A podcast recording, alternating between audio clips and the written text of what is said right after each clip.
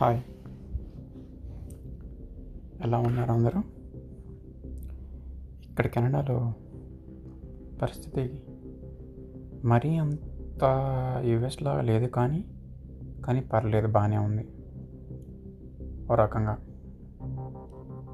ఐదు వేల కేసులు వచ్చాయి కానీ చిన్నగా పెరుగుతున్నాయి కానీ ఇక్కడ కూడా మేము హౌస్ అరెస్ట్లోనే ఉన్నాం.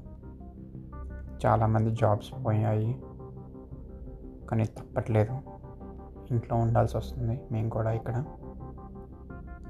అయితే గ్రాసరీస్ కానీ ఇలా ఏదైనా చిన్న పని ఉంటే రావచ్చు. ఎందుకంటే కంప్లీట్ లాక్డౌన్ అవ్వలేదు కానీ చాలా వరకు ఇండస్ట్రీస్ అన్నీ మూసేశారు. అవసరమైనవన్నీ. ఓన్లీ ఫార్మాసిటికల్కి సంబంధించినవి కానీ plus groceries and takeout restaurants మాత్రమే ఇక్కడ ఓపెన్ అయి ఉన్నాయి. అయితే అదృష్టవశాత్తు ఇక్కడ అంత కమ్యూనిటీ స్ప్రెడ్డింగ్ లేదు కాబట్టి